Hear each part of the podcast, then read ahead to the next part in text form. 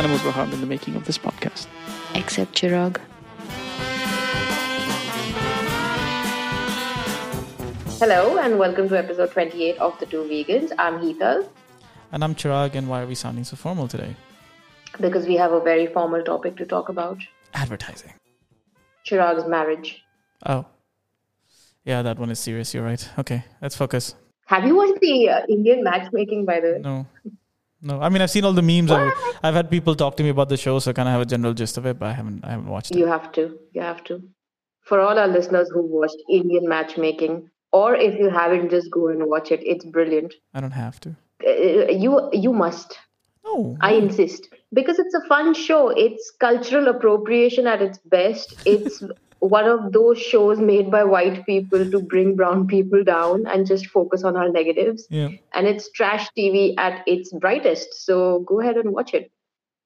This is not sponsored at all by Netflix or I can't. I Indian can't. matchmaking. I, I don't think anybody who heard that will even imagine that uh, that it is sponsored. So I think we're okay. I think the learning that none of those couples are together currently pretty much like sealed any chance of me watching the show.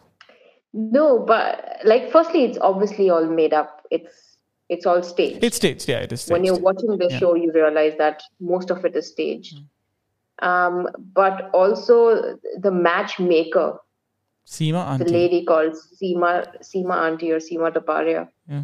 she is another level of epic like you have to watch her Okay. He's obviously the uh, the source of many many a meme right now, or was a couple of weeks ago. But yeah, no, it, it's just funny. So the New York Times did a did a piece um, where they went and interviewed all the people that had starred on the show. I think it's like eight couples or something like that, uh, asking them like what their experience was like, and then you know uh, how they felt about the matches that obviously Auntie had come up with.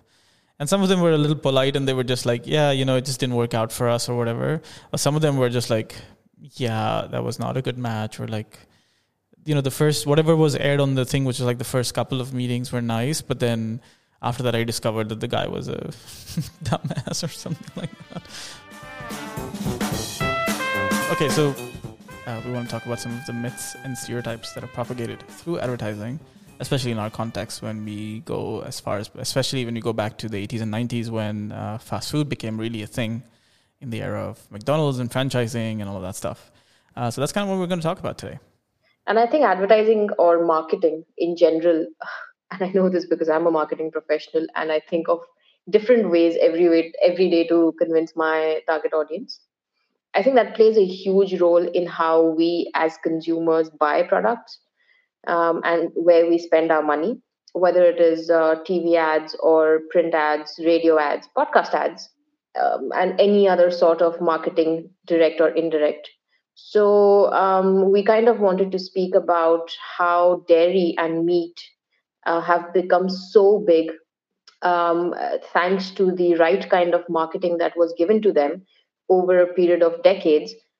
It has almost reached borderline brainwashing, um, or maybe not even borderline brainwashing. It has brainwashed a lot of us over a period of time to consume these products as um, necessities just before we dive into that, like I think just just contextually, I mean, you mentioned you're you're a marketeer and stuff, and obviously me doing kind of work I do uh, have uh, delved in and out of uh, branding and that kind of thing. We just recently rebranded as well, and I didn't believe this maybe two decades ago, or you know even maybe even maybe ten years ago, about how much power uh, good marketing, good branding has on us as people, and while traditionally creating brand value, creating a brand identity, um, also has to do with just sort of creating that brand loyalty right at the end of the day with your consumers or with your with the people who might consume or use or do whatever with there's no law that says that you know your branding and your advertising can only be about your principles of course right? So then it just becomes uh, what can we do to drive the sale of this product uh, or or drive the conversation away from certain things we don't want to talk about? Um, and I think we have so many examples of those especially when we look at the meat and dairy industry in terms of how they have presented themselves to be doing almost a service to people, even though it's on the backs of slaughterhouses. So um, during the decades of the 20s and the 30s, um, milk was a very minor part of people's diets. And if you actually look at it a little deeply, uh, you will see that wherever a person lives, you usually talk about the climate and the soil uh, efficiency of that place. And naturally, uh, what the nature gives us is crops. It gives us fruits. It give it gives us vegetables. So at that time, farmers would essentially focus on um, growing that and it would depend on what kind of climate you're living in and the food would be exclusively to that climate people would only eat seasonal stuff um, people would only eat what they could grow and there was no such thing as imports and exports on a massive scale at that time um, the pre-industrialization uh, era uh, so what happened is and i'm going to keep us as the benchmark over here because us is one of the countries that's the biggest consumers of meat and dairy um, and I'm going to try and give some references of India as well, um, because I have seen that country's obsession with dairy up close and personal, including my own obsession and my family's obsession. Yeah, yeah. Um, so during the World War One, um, obviously there were a lot of soldiers that were injured. They were malnourished. They they had they did not have enough food. So dairy was actually sent to them. Milk was actually sent to them um, as something that was quick and filling and also uh, as nourishment, uh, quotes in quotes. And um, so, what farmers of the country started doing was they started getting rid of their other crops, agricultural crops, other um, agricultural animals, and they started focusing on just keeping cows and uh, producing enough milk to look after all these soldiers. Um, and once the war got over, the demand obviously died. Uh, and when the demand died, there was an abundant surplus of milk with all these farmers. So, what they started doing was they started selling the idea that milk is a healthy food.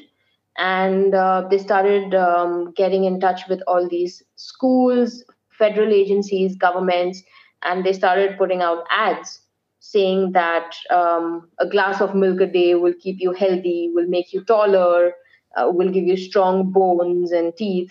And if you go back on YouTube or wherever you look for ads from that time, it just basically talks about why milk is healthy. It's not about the taste um, or you know just the availability. It's mostly about health. So they tried to kind of develop ads for that just so that they could sell their surplus that they had.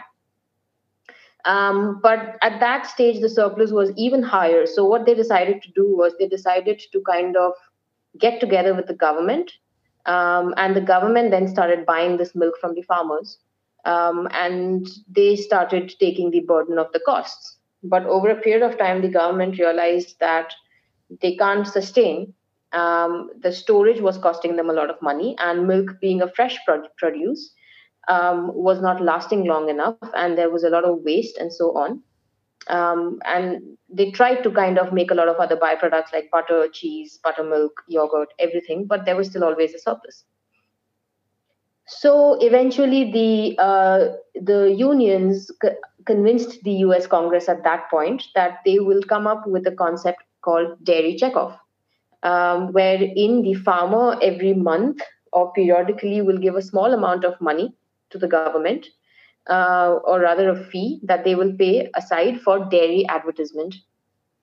And uh, in in return, the government is going to spread this advertising and marketing across to general public, mm. and they will approve all the campaigns that dairy comes up with. And that's how you had the um, the birth of Got Milk campaign and so on. Um, so, in a nutshell, if you look at it, this all came from a fact that there was too much milk that was produced during a war situation. And in order to kind of sell that, they came up with all kinds of stories and propaganda and campaigns to sell it off. Yeah, and I think what's interesting uh, in in the stuff you said is also, uh, and this is true. I mean, you, are using the U.S. as an example. I mean, there, if you look at other countries, I mean, there's there's similar progressions that have all taken place in the last 50, 60 years, uh, where all of this has just kind of turned around. I mean, if you look at uh, the Indian context, especially, uh, you know, things like m- milk, but also milk products were actually a luxury item, right? Uh, they weren't they weren't stuff you got very easily. Of course, partly it was quantities were not uh, quantities were not there and we weren't doing large scale production. But then also, if you look at um, what used to happen typically is that you would have, as you mentioned, a farmer or somebody that would be producing a very, very small quantity of milk. Like today, the, the argument that's, which I don't, or one of the reasons why I don't appreciate that argument is, is being made about bees today uh, in a very similar way. So when you, when you look at a lot of these, um, they're creating their own hives and, um, and sort of doing this sort of, um, very managed beekeeping. Beekeeping, that's what I wanted. Sorry. So very managed beekeeping, right? Um, and and when you talk to them and when you when you kind of get sense from them to like okay what is it that you're trying to do here the argument they always make is like yeah look we're not we're not looking to up the production of honey but the fact is we'll end up having excess honey because we're maintaining the bees and we're only selling that and it's totally organic and it's totally fine. Like it's not really mass produced like don't worry about it right? And that was for me like it's it reminds me of that that era where you had these little small farms that were producing a little bit of milk uh, that if you were close enough to the farm and you know it was excess in in terms of how what they were consuming let's say you could buy it and you could use it. Um, i find the same thing. I mean if you look back at uh, again kind of tracing back the last 40 50 years uh, you see very similar things with with meat right? So again you had this thing where you had uh, people realizing that meat be- meat could be mass produced and at some point i don't i don't know when this transition to be perfect like i don't know when we as human beings decided that taking control of animals and just not caring anymore uh, was an okay compromise against the amount of money we would get to make right and i don't know when that when that line was breached or uh, or how many years that line was breached but again, the concept is the same thing where these things used to be luxuries. Again, they were all related to having small farms somewhere, uh, the original organic kind of situations. Uh, and suddenly it was like, well, actually, there's a huge appetite for this. And so if we associate that appetite really well with good advertising and branding and, and make it part of identity, we could convert this into a large scale operation because then we would, we would have demand that could be justified. Exactly. Um, and uh, going back to the Indian history, uh, we have a token dairy brand that every Indian knows, which is Amul. And uh, Amul was a company that was created by um, a gentleman called Verghese Kurian. And guess where Verghese Kurian studied? Any guesses? Any guesses? In the US. Exactly. And he studied in the US um, in the late 40s. Um, and um, at that time, I think uh, the US was on the spree of um, working with the governments um, because by then the uh, World War II was in was in place, and at that time similar things were happening. So um, I, this is pure assumption, but this absolutely makes sense in my head that he obviously saw that, and he was he was asked to come back to India, and uh, at that point the Indian farmer who already was uh, raising cattle, uh, was kind of in a bit of a um, in a bit of a fix where he wasn't getting the kind of money that he wanted for his uh, produce. Obviously, because there wasn't enough demand, because nobody knew the nobody was brainwashed into buying dairy. And like you said, it, dairy was luxury; it was very limited. So the farmer wasn't making enough money, and whatever little he was selling, he was being constantly exploited by middlemen. And so uh, Verghese Kurian then came to India and started uh, these dairy farms or dairy cooperatives, as he called them, and got away with middlemen. Now it sounds like I'm probably trying to glorify him, but that's exactly what was done to him. He's go he he's known to be uh, somebody who brought the white revolution in India, and he just changed the um, uh, the image of um, the dairy farmers in India and so on. But what he essentially just did was make money for the government. Um, he uh, pumped up a dying industry or an industry which wasn't much in demand uh, by fake advertisements and uh, by marketing propaganda just to make government some money and um, at the expense of animals, and then turned everything and t- turned a country like India, where everyone had cattle and one or two cows, where they would feed themselves first and then sell the extra to their neighbors and other villagers, turned that country into hardcore factory farm, uh, factory farming. So um, no way does this man deserve to be glorified. And if you remember, we had um, uh, these campaigns of doodh doodh.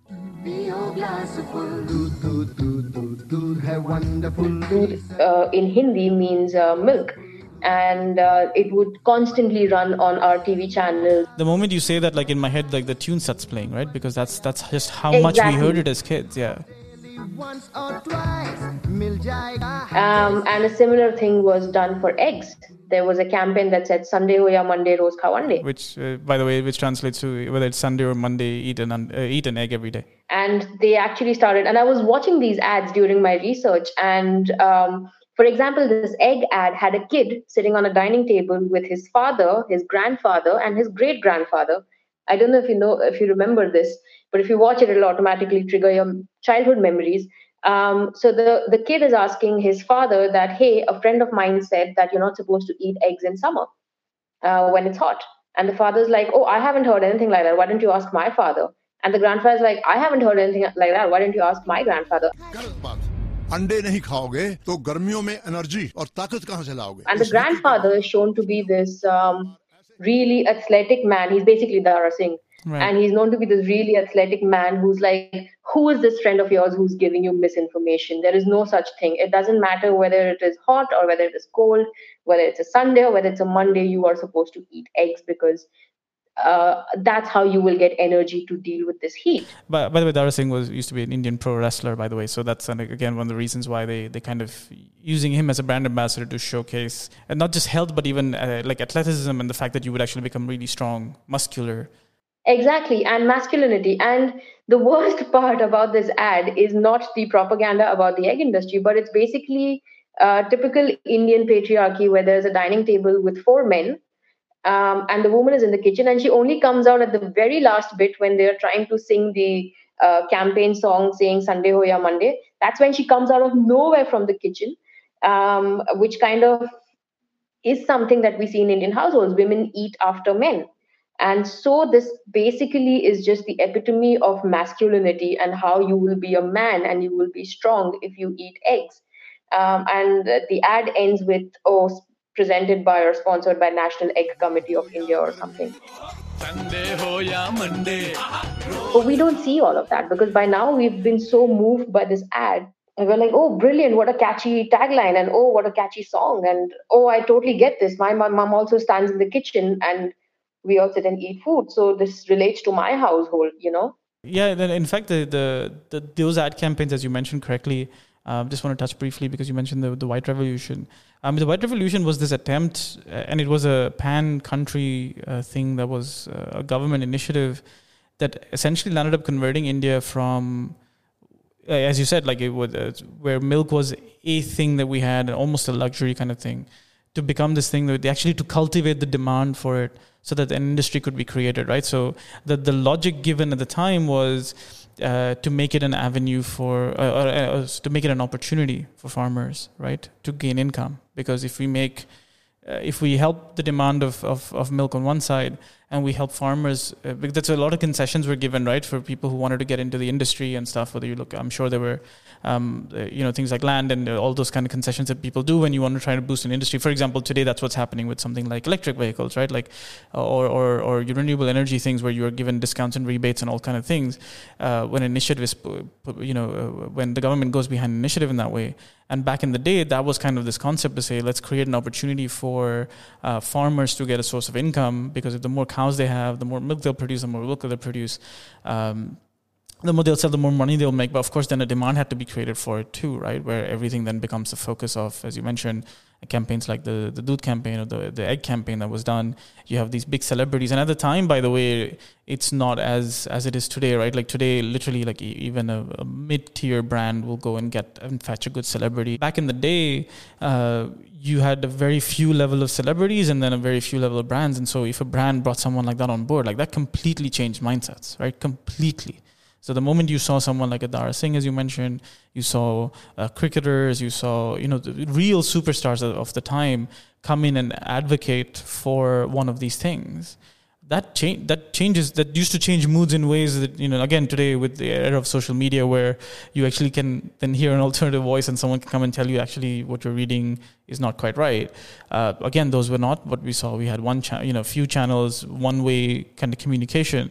And so the moment somebody decided that hey we're going to put some money we're going to get this ad done that's it. That's all you saw. Like like uh, i mean even now you can we can hum the, the team the tunes for all, a lot of these ads uh, that we heard in our childhood because we just heard them all the time. This this entire campaign of India was, um, or rather, the the birth of Amul happened during the late 40s, early 50s, and that was our post-independence era, where the world knows um, that the British had pretty much looted our country and snatched away all the wealth that we had. Um, so at that time we had a lot of landless laborers obviously because the land was mostly taken and snatched away and um, and the easiest way to make money for the government for the farmers for the people was dairy.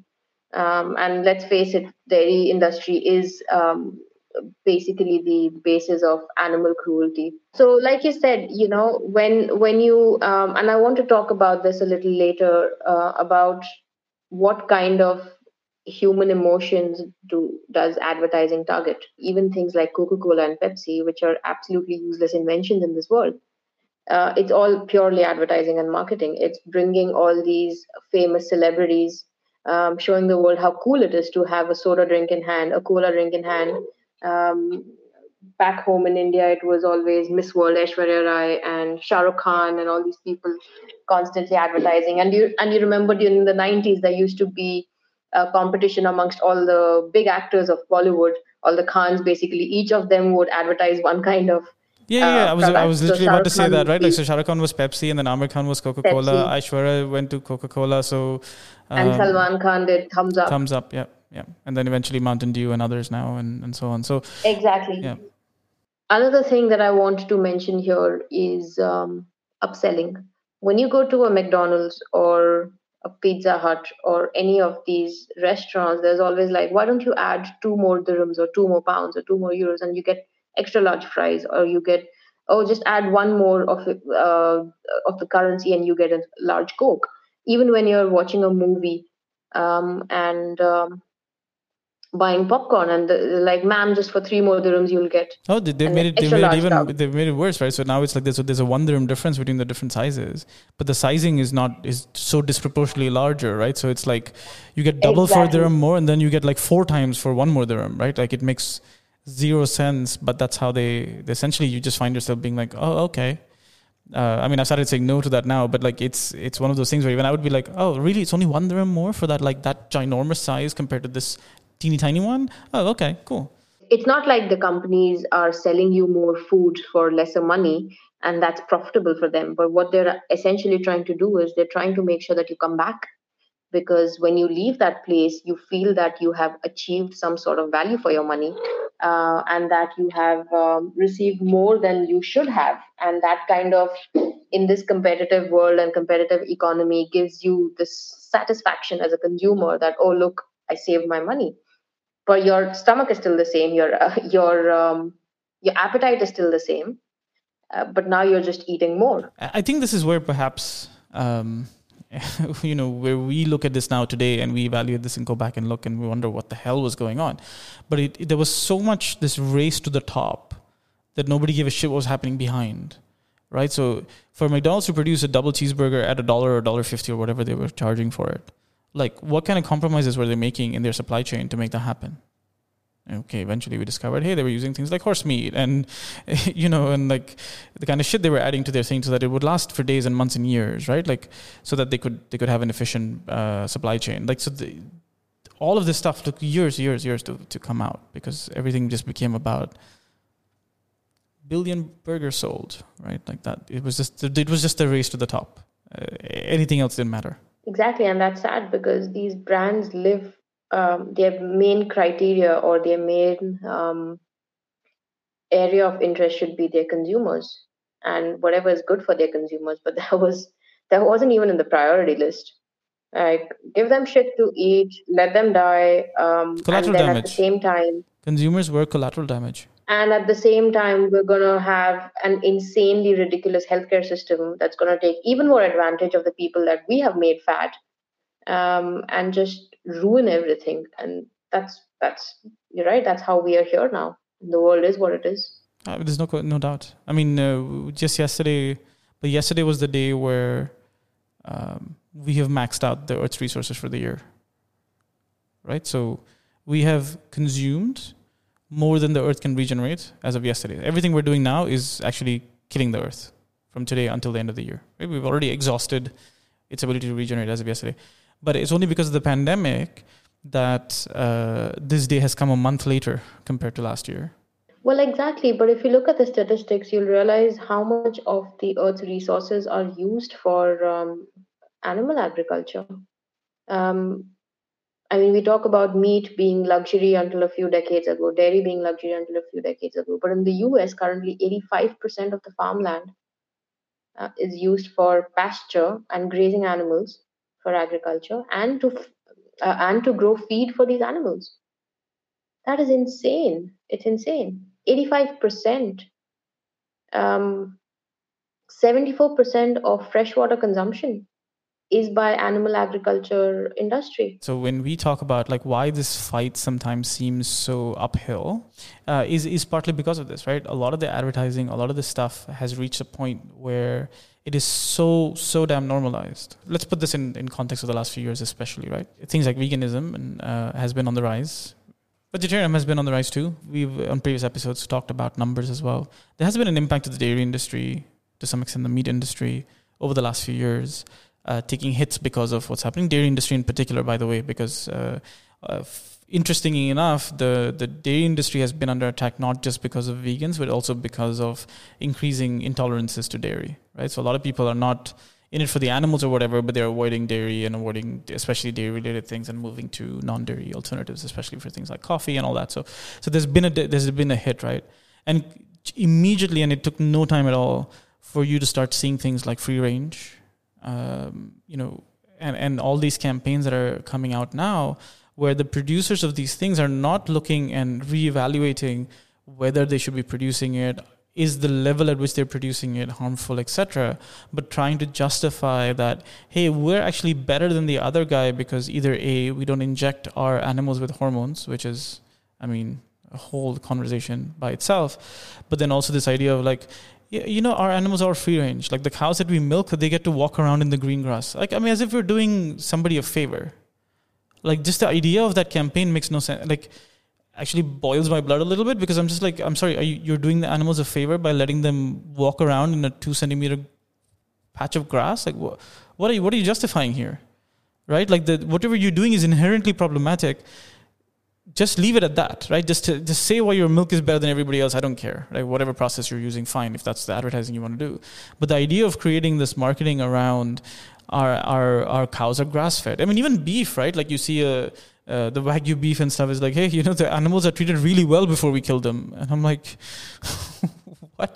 How how how does that justify anything? It doesn't, right? Like it's like saying like it's it's like saying like you know I, I kidnapped somebody and and I fed them really well before I killed them if you notice as well, by the way, a lot of the ads sometimes when they're doing these things, they're, they're generally animated. Exactly. And I was going to speak about that next that how do advertising campaigns build that relationship with their audiences? So, one, as you rightly mentioned, is animations.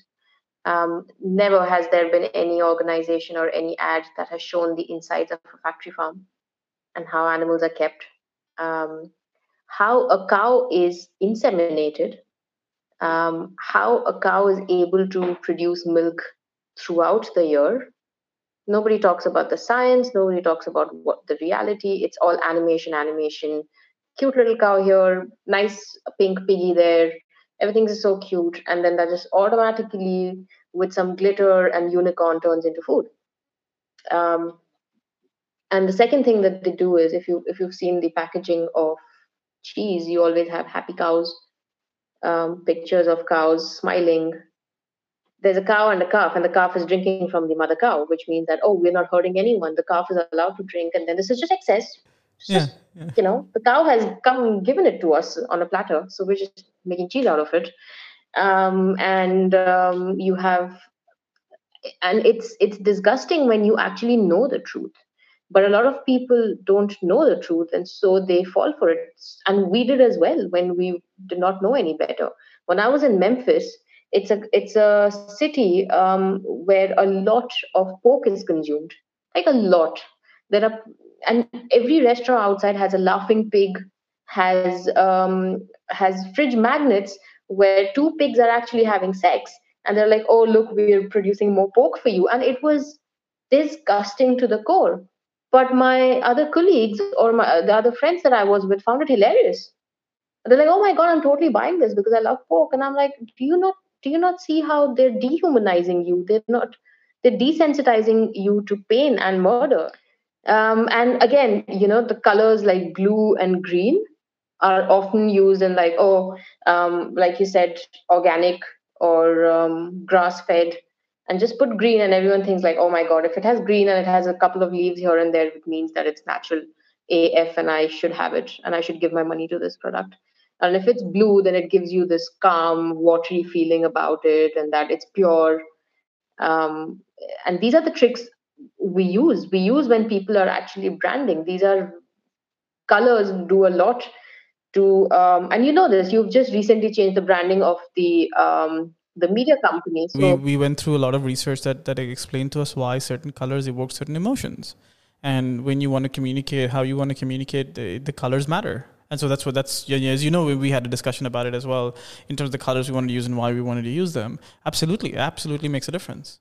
And most people are are as you said they're desensitized to processing beyond that initial emotion right? So when when you see a color that emotion is created you stop there. Well most people tend to to date even now stop there. But that and that that is the sad part that we don't know the science behind things. We don't know that a cow has to be impregnated just like a human um, female uh, and a mammal uh, for nine months she has to have the baby calf. And then when the calf comes out the, the milk is meant for the calf uh, which means that if a cow is producing milk throughout the year you're definitely doing something wrong. You're doing something against nature.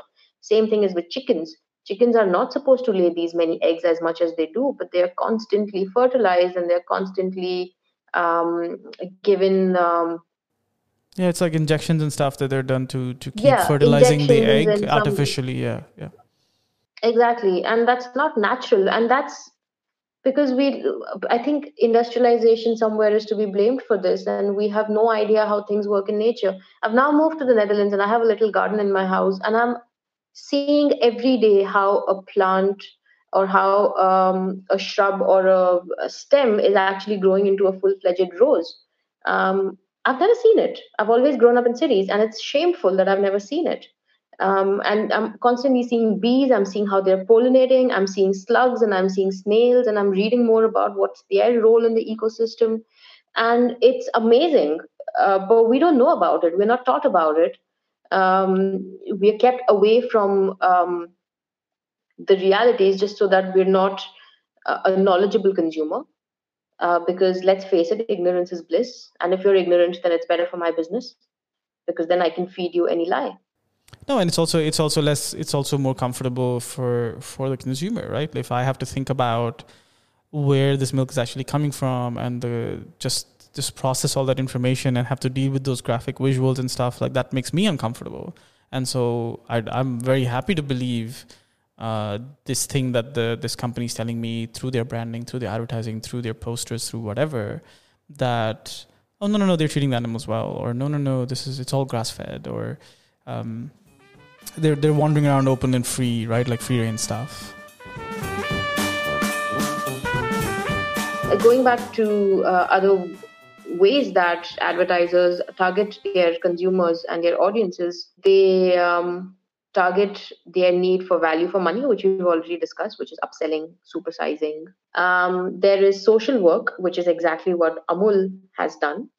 Um, constantly telling people that, oh, look, I brought um, employment in India, I did this for the farmers. And India has a very emotional relationship with its farmers because it's an agricultural country.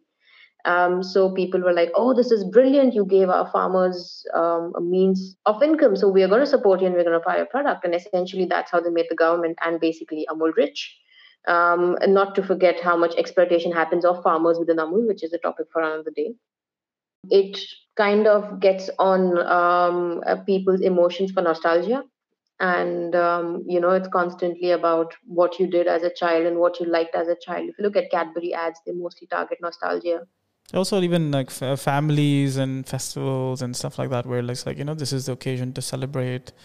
Um, i mean look at the their um, i mean their slogan used to be right kya swad hai zindagi like it's which translates roughly to like this is the taste of life right like it's it's all about that bringing that emotion connect again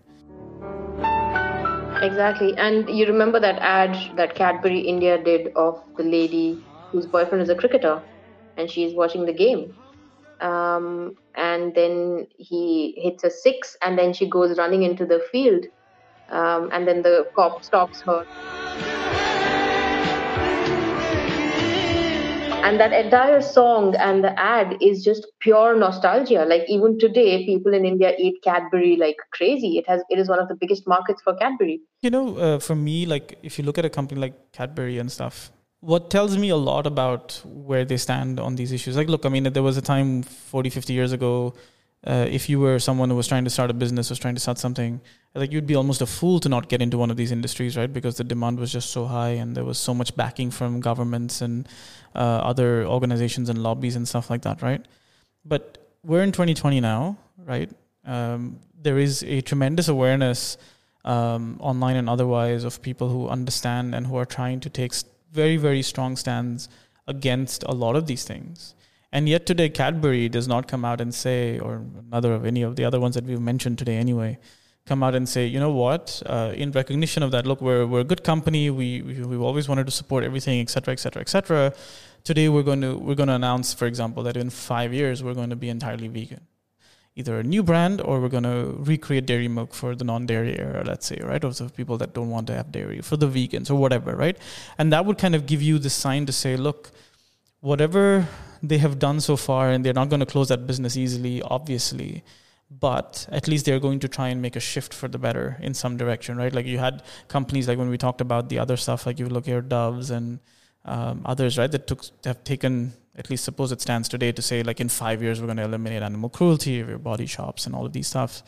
Uh, you know, the, the, chocolate industry, the the and, and companies like this that that thrive, the sort of the subsidiaries to not subsidiaries, but the subsequent ones to to dairy, right? Not wait until it becomes 70% of the people and now my money is being affected so that's why i have to get into this business but actually take a positive stand at a time like this you can do it through your branding too by the way like a Cadbury can create a demand for non-dairy chocolate.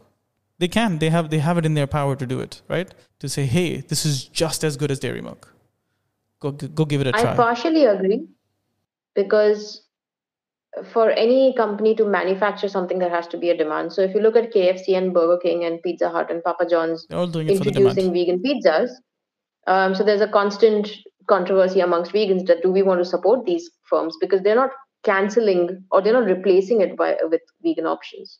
They're adding it just so that they can also target the vegan, vegan audience. Yeah. Um, but a KFC or a Cadbury or anyone else who has a vegan option along with a cruelty option um, will realize probably in the next decade, based on a demand saying that, okay, it doesn't make sense for me as a production line to um, produce more meat burgers because my vegan burgers are selling much more so I'm slowly going to reduce the production of that and keep that as a niche product and have vegan burgers as my main product. Right. But so I agree with you that companies need to be a little more ethical and more responsible about their um, uh, produce. But companies such as Cadbury and Dairy Milk, who have essentially been um, either they need to completely shut down because not only animals, they exploit a lot of labor, a lot of human labor as well. Um, so either they need to completely get out of the scene, and if there is some sort of a heart change and uh, ethics that comes in, then it has to be coupled by demand to make sense. Mm. And that's where people need to change their habits as well. No, I'm with you. I'm not. I'm not saying that. I, and I'm in fact, I'm essentially agreeing that Cadbury two years from now will do it anyway because the demand will be there, right? What I'm saying is, I what I would have liked to see is a company like Cadbury come out and say, you know what, how about we help you? We will help create that industry. We'll start now. I mean, I feel the same way by the way of electric cars, right? Uh, if if it wasn't for Tesla, I don't know if uh, a lot of these companies would even look at getting an electric car. Whereas they had the means to create both the car and the demand, right? But it is just, it's one of those things where no, you know, they're not going to sabotage themselves essentially uh, by introducing a product that would essentially affect one of the other lines. And that's the same, that's the same story if you look at something like dairy milk, where if they create a non-dairy thing, they know that their, their own dairy milk sales will be affected. They're not forward thinking enough to know that in five years, give or take, your dairy milk sales are going to go anyway. You might as well get started in doing something now. Be your own competitor rather than have a you know a pseudo Cadbury come out with the line that becomes the next big thing. Yeah, but they don't have that foresight. I mean, they don't have the ethics Actually, it's the ethics that I want. It's, it's the morality that I want. I don't want the foresight. I just, I would just rather them come out and be like, "Look, we can, we're, we're listening." Yeah, but if you, if you're just talking about a firm that is in the business for profitability, you also have to think beyond ethics. And a company like Cadbury is or Unilever has too much ego. They're, they're so powerful that they are blinded by that power, and they cannot see that in the next decade or so they're going to be screwed big time. So instead of changing anything now, they're like, oh, we'll see. There's always going to be a consumer that will want my product, um, and that's what they've done over a period of time. They have they have flooded the market with their products. There are only main two or three major companies that have flooded the market with their products, but slowly it is changing. No, and this goes back to kind of the, the general theme of what we're talking about today, right? Uh, P- companies like these not only know that, uh, not only believe, for example, that they're invincible, but funny enough, actually drive their own demand, right? So they know that they are going to create the campaigns, the advertising, and the marketing that's going to keep their demand afloat because that's what they do. Which is why, and completely agree with you, at the end of the day, it's us and the consumers that have to take our stands to create and put pressure on these brands to make a difference because they're not going to do it otherwise. And one last, it's it's never ending, isn't it? I thought you said the previous um, one was the one. One last. No, you just digressed big time. Yeah, a little bit, but it's okay. Yeah, but like the last point was that um, uh, companies and brands kind of play on the need for trusted sources.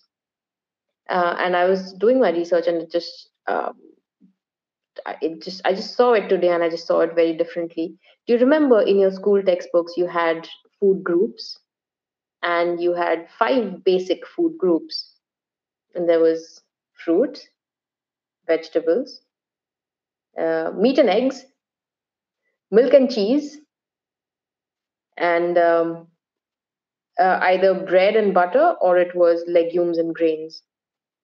And just how smartly they put it into syllabus, and other countries just kept blindly following the same syllabus and kept selling the same bullshit to people. And you actually started believing that meat and eggs and cheese and milk are essential foods uh, having ads run by um, government authorities, National Committee of Egg Industry, um, the United States dairy industry. Um, you know, people start looking at it as um, sources that they can trust and believe in because it kind of gives them a little bit of, oh, but there is science over here. I'm sure these people know what they're talking about. Um, and then bring celebrities whose words really matter a lot to the common public. I'm reminded of the show I used to watch called The Good Wife, which was a, a legal drama. Um, but there's a there's a point where um, three or four seasons in where basically this firm expands to actually include lobbying services. I'm just reminded of that because it's it's really funny, right? They have this whole arc where they actually have the the corn industry butting heads with the cheese industry, and then kind of lobbying the government to create a food group around them. And so you kind of you look at that, and it's just really interesting because you realize that a lot of times it's not exactly scientific it's monetary right? It's it's pressure. So it literally gets to a point where they're like the you know the the, the corn industry is so upset that they're like if you don't make us a separate food group and you separate us from the from the grains then you know we're going to do this punitively to you kind of thing. Like this is retaliate in this way to you and we're going to run a smear campaign against dairy and all this stuff. And it's just really funny because it's just like it's just power play right? It's not let's do what's best for uh, our citizens and our, our people and the people that we're advising. It's about uh, what is the best political situation in which we can solve everybody and make everybody happy on the table that we're sitting at. Uh, some of it was rooted in science way, way back in the day, but then these food groups got expanded based on just what were what were the prevailing needs of the time rather than what was best. Imagine if spinach or blackberries did this campaign with governments. so spinach is only lucrative when you when you pump it into a green juice and call it green juice, antioxidants. Well, I think it's just Popeye that pretty much brought it at another level, but no one else. But that's but isn't that isn't that amazing that like uh, it is. Uh, you, we had a cartoon that ex- exhumed the, the benefits of eating spinach as a way of making someone super powerful, and that that was never made mainstream. That never became a thing. Nobody wanted to be. Popeye. okay, well, I guess that's what we have. That's what we're talking about this week. Um, uh, as always, guys, you can find us uh, in your favorite podcast player. You can look for the two vegans. You can find us on Instagram, the dot two dot vegans, uh, and we'd love to hear from you. We'd love to know what you think. We'd love to know when maybe your eyes were open to some of the inconsistencies and misrepresentations that you received through ads, or maybe some of the ads that you know from your childhood that um, had that kind of impact on you, like it did for us um, I think it's a conversation we should keep going. And, and unfortunately, the conclusion is that we, all of us as consumers, have to change our behavior for brands and companies to take effect. But hey, if you happen to be a company that's listening to this, maybe it's time you made a change, you know? Cadbury. Cadbury. well, Ita, as always, lovely catching up. Um, I guess the pandemic has made us used to doing uh, internet calls, so doesn't feel that bad. I need a raise. You know? Why do you need a raise? I need a raise from you to run this podcast. And why did you wait until the end of this show to talk to me about this? After you, after I've put in the, my effort in. Now I have to negotiate with you after the fact, so you know that I'm already like handicapped here. Yeah. Why is this a surprise? Can we take this offline? Can we finish the recording? No, we, need, to, we need this on record that my producer is not paying me for such awesome content I bring on the table. Uh, aren't you the, the creative director and the person in charge of everything anyway? Yes, pay me. You're the owner of the company. What's the point? oh, the advantage I have actually is I can turn off the recording here.